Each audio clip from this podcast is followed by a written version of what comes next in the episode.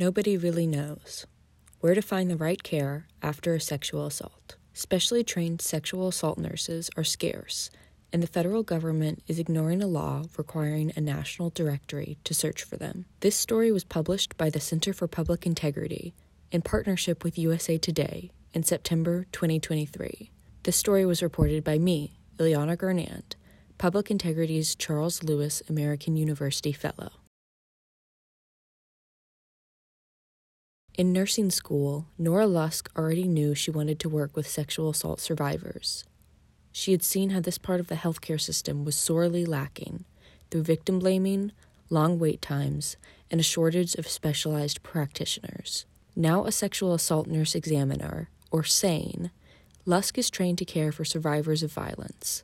SANEs conduct forensic exams, collect evidence, provide follow up care, advise survivors on their reporting options, testify at trials, and more. Lusk works in an emergency room in Elko, Nevada, a four hour drive from Reno. In between the two cities, there is nowhere for sexual assault survivors to receive forensic exams, which are essential for law enforcement investigations. Survivors in Lusk's area might have to travel hundreds of miles for proper medical care. The burden is often on them to know where to go and how to get there, all after experiencing a major trauma. There's a victim population that is not being served at all, Lusk said. Across the U.S., forensic nurses are equally scarce. Nobody really knows where SANE exams are available, said Leah Griffin, a sexual assault advocate and a survivor who, in 2014, was turned away from a Seattle hospital that did not provide forensic exams. Despite a 2022 law requiring a national directory of sexual assault nurse examiner locations, there is no comprehensive national resource to direct survivors to the nearest forensic exam. Congress tasked the Agency for Healthcare Research and Quality to create the resource, but did not allocate the funding for the project, leaving the agency unable to create it. Though more than half of states have their own SANE databases, some are incomplete or outdated. Out of 30 databases, 8 haven't been updated in a year or more. 20 states do not have directories for post assault medical care at all. If you've experienced violence, I guess you're just supposed to know what to do, said Jennifer Johnson, president and co founder of the Academy of Forensic Nursing. And I think that's a cop out. Obstacles to care. The Rape, Abuse, and Incest National Network estimates that someone is sexually assaulted in the U.S. every 68 seconds. Medical care afterward is key to addressing physical and mental health needs and collecting evidence. Forensic exams, commonly known as rape kits, are voluntary and required by federal law to be free. Depending on patient need and consent, the exam can include urgent medical treatment, a full body examination, DNA collection, and photographic documentation. Forensic nurses provide more comprehensive care and more accurate evidence collection than other medical staff, according to the U.S. Department of Justice's Office for Victims of Crime. SANE involvement also increases sexual assault reporting rates, the number of charges filed, conviction rates, and the average sentence times for offenders. Regardless of whether a survivor wants to involve law enforcement, forensic exams influence health outcomes by testing for pregnancies and sexually transmitted diseases.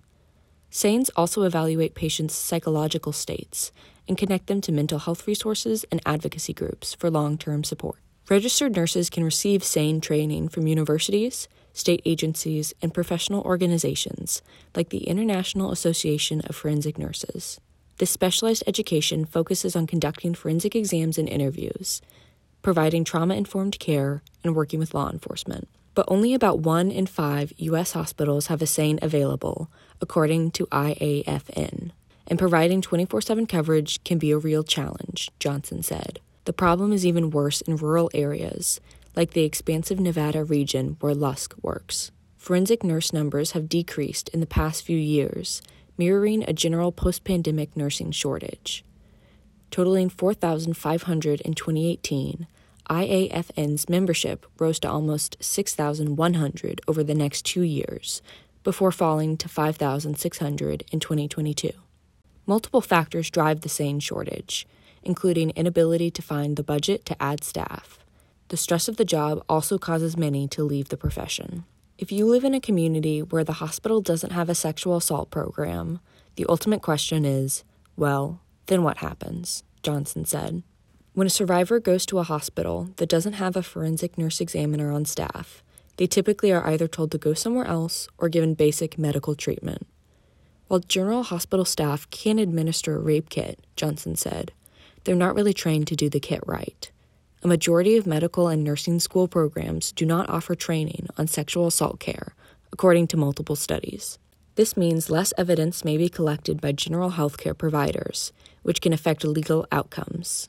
Forensic nurses also are specifically trained to testify in court about the examination, which is not typical for other hospital staff.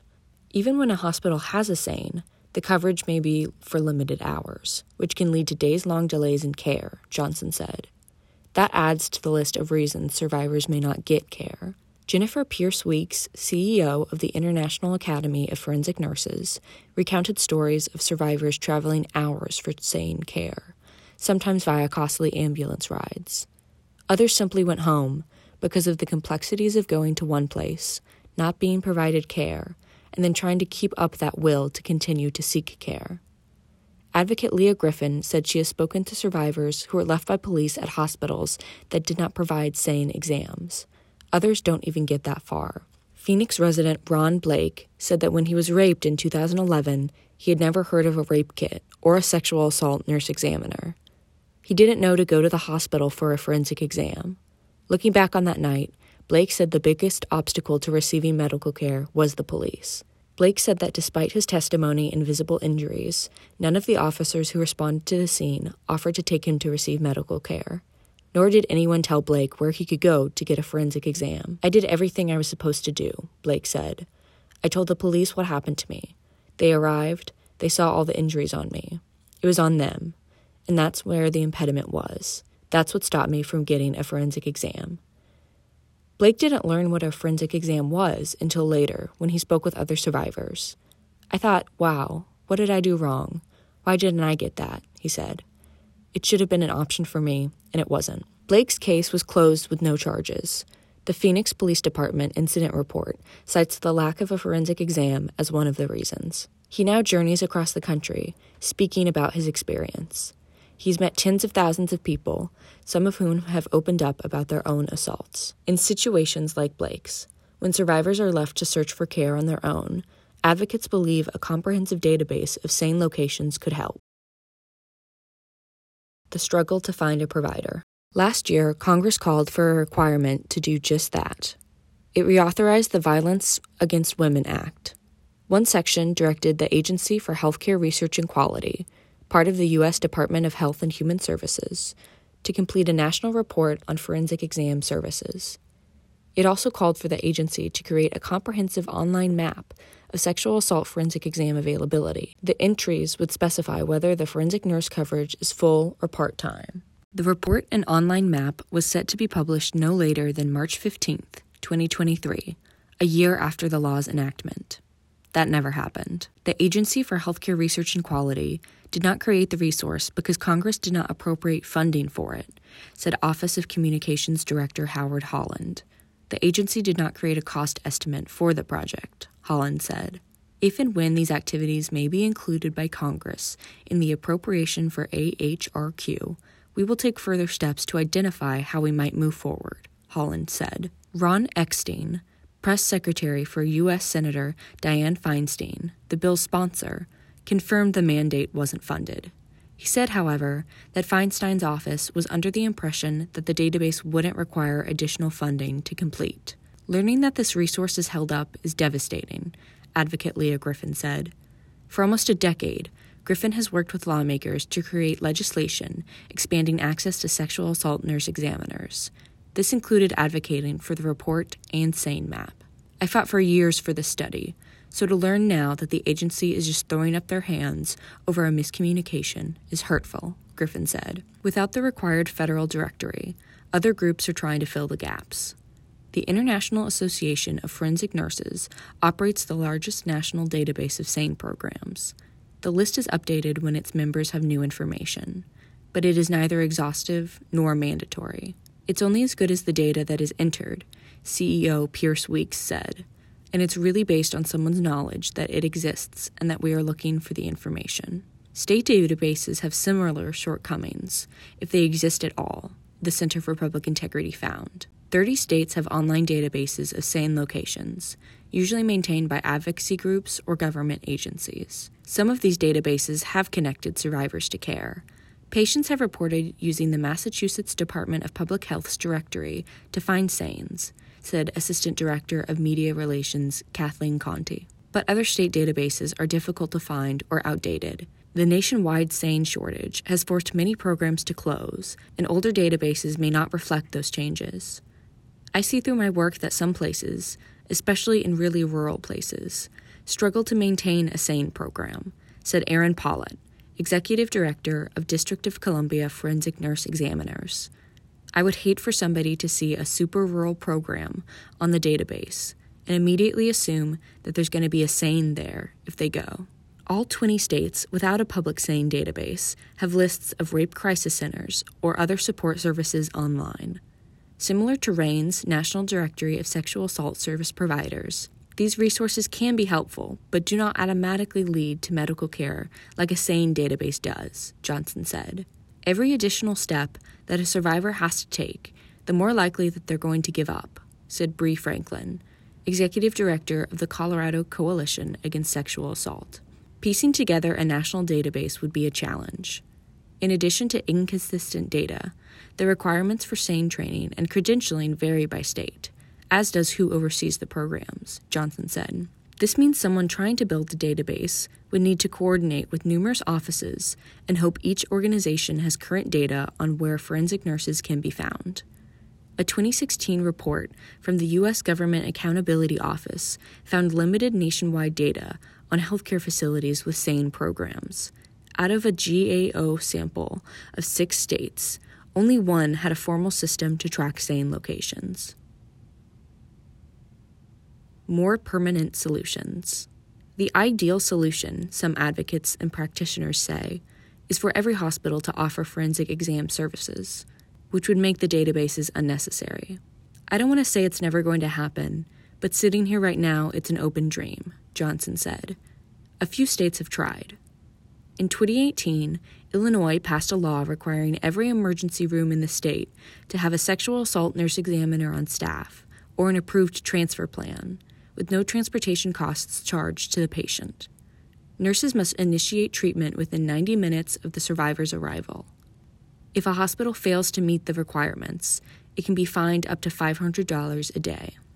Hospitals were required to comply with the mandate by January 1, 2023 but when asked in August whether every hospital in the state had met the requirements, Illinois Department of Public Health spokesman Mike Claffey said he didn't know.